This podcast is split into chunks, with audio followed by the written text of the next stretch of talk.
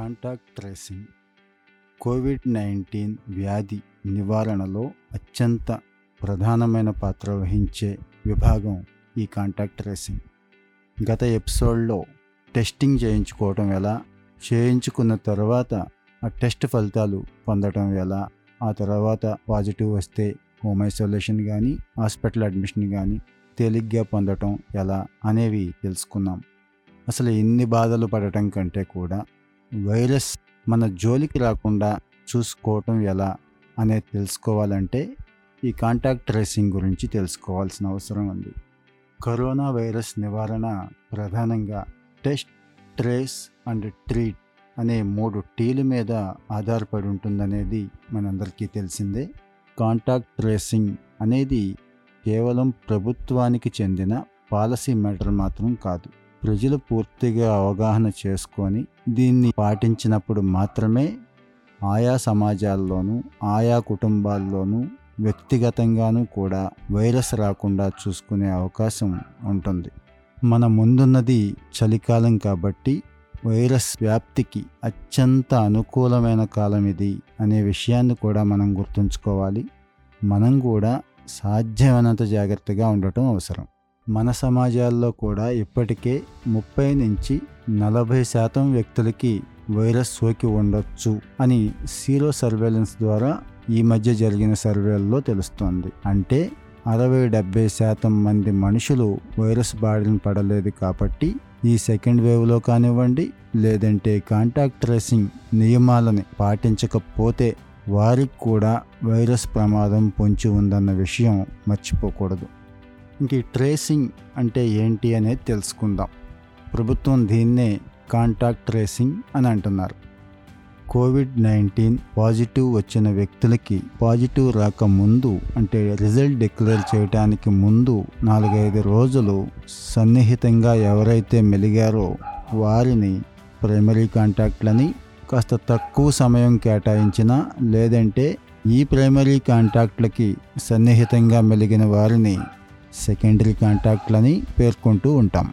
ఈ contact tracing సమర్థవంతంగా చేయాలని ప్రభుత్వం అనేక రకాలైన ప్రయత్నాలు చేస్తోంది. మీకు కోవిడ్ లక్షణాలు ఏదైనా ఉంటే ఇమ్మీడియట్గా టెస్ట్ చేయించుకోండి. లేదంటే హోమ్ ఐసోలేషన్లో ఏదైతే నియమాలు పాటిస్తామో అవన్నీ కూడా చక్కగా పాటించండి. ఎందుకంటే లక్షణాలు కొంతమందిలో బయటపడే అవకాశం లేదు కాబట్టి అసిమ్టమాటిక్గా కూడా ఉండొచ్చు. అంటే మనకు లక్షణాలు బయటపడవు కానీ మన కుటుంబ సభ్యులకి ఇంకా బయటికి వెళ్ళి తిరిగితే వాళ్ళకి కూడా మనలో ఉన్న వైరస్ని అంటించేసే ప్రమాదం ఉంది. ఇలాంటి జాగ్రత్తలు తీసుకోకపోవడం వల్లనే ఈరోజు మన సొసైటీలో కోవిడ్ ఇంత వేగంగా వ్యాప్తి చెందడానికి కారణమైంది. ఇంకా ఈ కాంటాక్ట్ ట్రేసింగ్లో ప్రైమరీ కాంటాక్ట్లుగా గుర్తించిన ప్రతి ఒక్కరికి కూడా ప్రభుత్వం ఉచితంగా కోవిడ్ టెస్ట్ చేయిస్తోంది. కొంతమంది నుంచి అయితే సహాయ నిరాకరణ సైతం ఎదురవుతోంది. దయచేసి ఈ ప్రైమరీ కాంటాక్ట్లు ఎవరైతే ఉన్నారో వాళ్ళు ఎటువంటి అనుమానం భయం పెట్టుకోకుండా ఎక్కువ సమయం కూడా వెయిట్ చేయాల్సిన అవసరం లేకుండా ఈ రోజున ముప్పై నిమిషాల్లోనే పరీక్ష చేసి ఫలితాలు కూడా ఇచ్చేస్తున్నారు కాబట్టి ఖచ్చితంగా టెస్ట్ చేయించుకోండి. టెస్ట్ చేయించుకునే వరకు హోమ్ ఐసోలేషన్ నిబంధనలు పాటించాలి. టెస్ట్ చేయించుకున్న తర్వాత కూడా పాజిటివ్ వస్తే ఏం జాగ్రత్తలు తీసుకోవాలో ఎలాగో తెలుసుకున్నాము.